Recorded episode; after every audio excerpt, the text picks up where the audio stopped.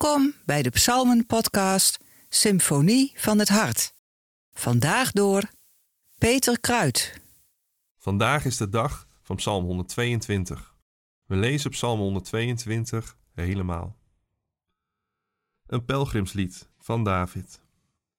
Verheugd was ik toen men zei: Wij gaan naar het huis van de Heer. En nu staan onze voeten binnen je poorten, Jeruzalem. Jeruzalem, als een stad gebouwd, hecht en dicht opeen.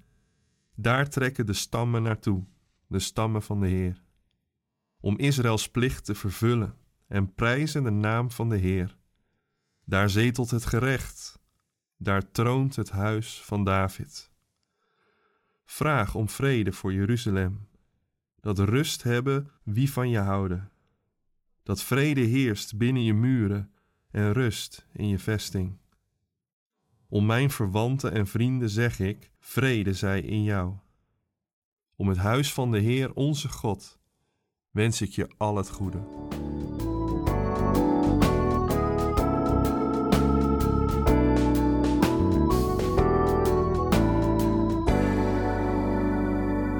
Al meer dan twintig jaar gaan we met ons gezin jaarlijks naar de opwekkingsconferentie in de Flevopolder.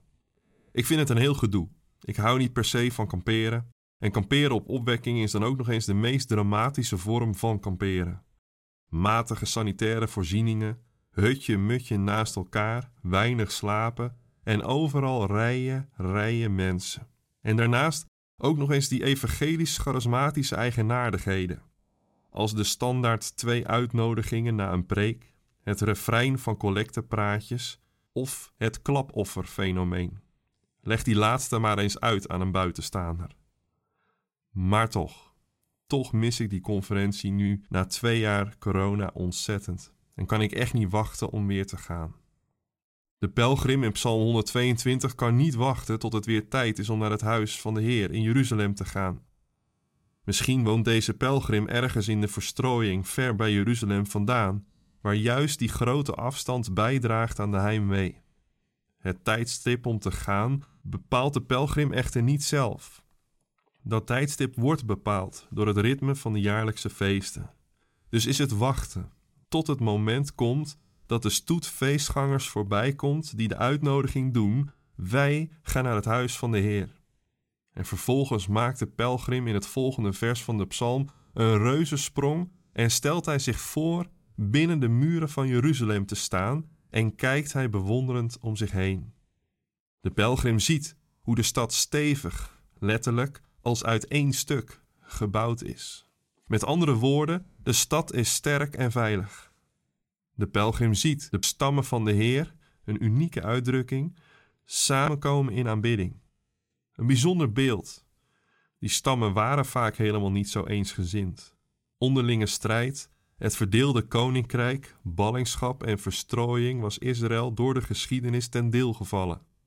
Maar hier ziet de pelgrim hoe de stammen van de Heer verenigd zijn in aanbidding van de Heer. Ook ziet de pelgrim de zetels van het recht voor het huis van David. Jeruzalem was niet alleen de plaats van aanbidding, maar ook de plaats waar je recht gedaan kon worden. Een diep verlangen voor de Israëliet door de geschiedenis heen. Een plaats waar hen recht gedaan kon worden. En de pelgrim ziet het in Jeruzalem. Naast veiligheid en eenheid is er ook recht op deze plaats. Veiligheid, eenheid in aanbidding en recht zijn geen vanzelfsprekendheden in de geschiedenis van Israël. Het zijn de kwetsbare waarden van een klein volkje, ingeklemd tussen vijandig gezinde buren. Met het zien van deze waarden lijkt het wel of de pelgrim opeens overvallen wordt door de kwetsbaarheid en daarom die oproep doet. Vraag of bid om de vrede van Jeruzalem. Want we hebben iets te verliezen hier. Bid om de vrede van Jeruzalem, want de geschiedenis van Israël leert dat veiligheid, eenheid in aanbidding en recht schaarse goederen zijn. Veiligheid en recht zijn de faciliterende elementen voor de gemeenschappelijke aanbidding. Daarmee zijn dit ook de noodzakelijke voorwaarden voor het gezond functioneren van een kerkelijke gemeenschap. De kerk moet een veilige plaats zijn, waar mensen elkaar recht doen. In die context kan de gemeenschappelijke aanbidding gestalte krijgen. En iedereen die al wat langer in de kerk rondloopt, weet dat dit schaars kan zijn. Dat conflicten bij kunnen dragen aan onveiligheid. Dat politiek of fundamentalisme binnen de kerk geen recht doet aan mensen. Iedereen die de kracht daarvan kent, kan zich de oproep tot dit gebed van de pelgrim wel voorstellen. Bid voor de vrede van Jeruzalem, dat vrede heerst binnen je muren en rust in je vesting. Zelf gaat de pelgrim in deze psalm voor in dit gebed, met de woorden: Vrede zij in jou. Ik wens je al het goede.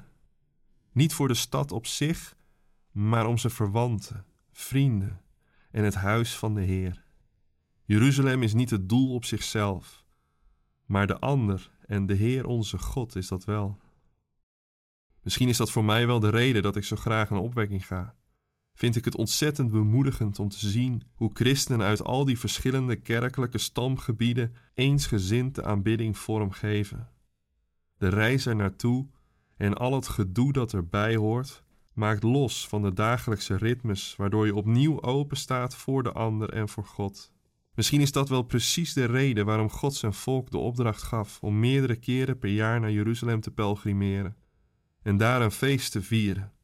Hoe dan ook, verheugd zal ik zijn als men weer tegen mij zegt: Wij gaan naar opwekking.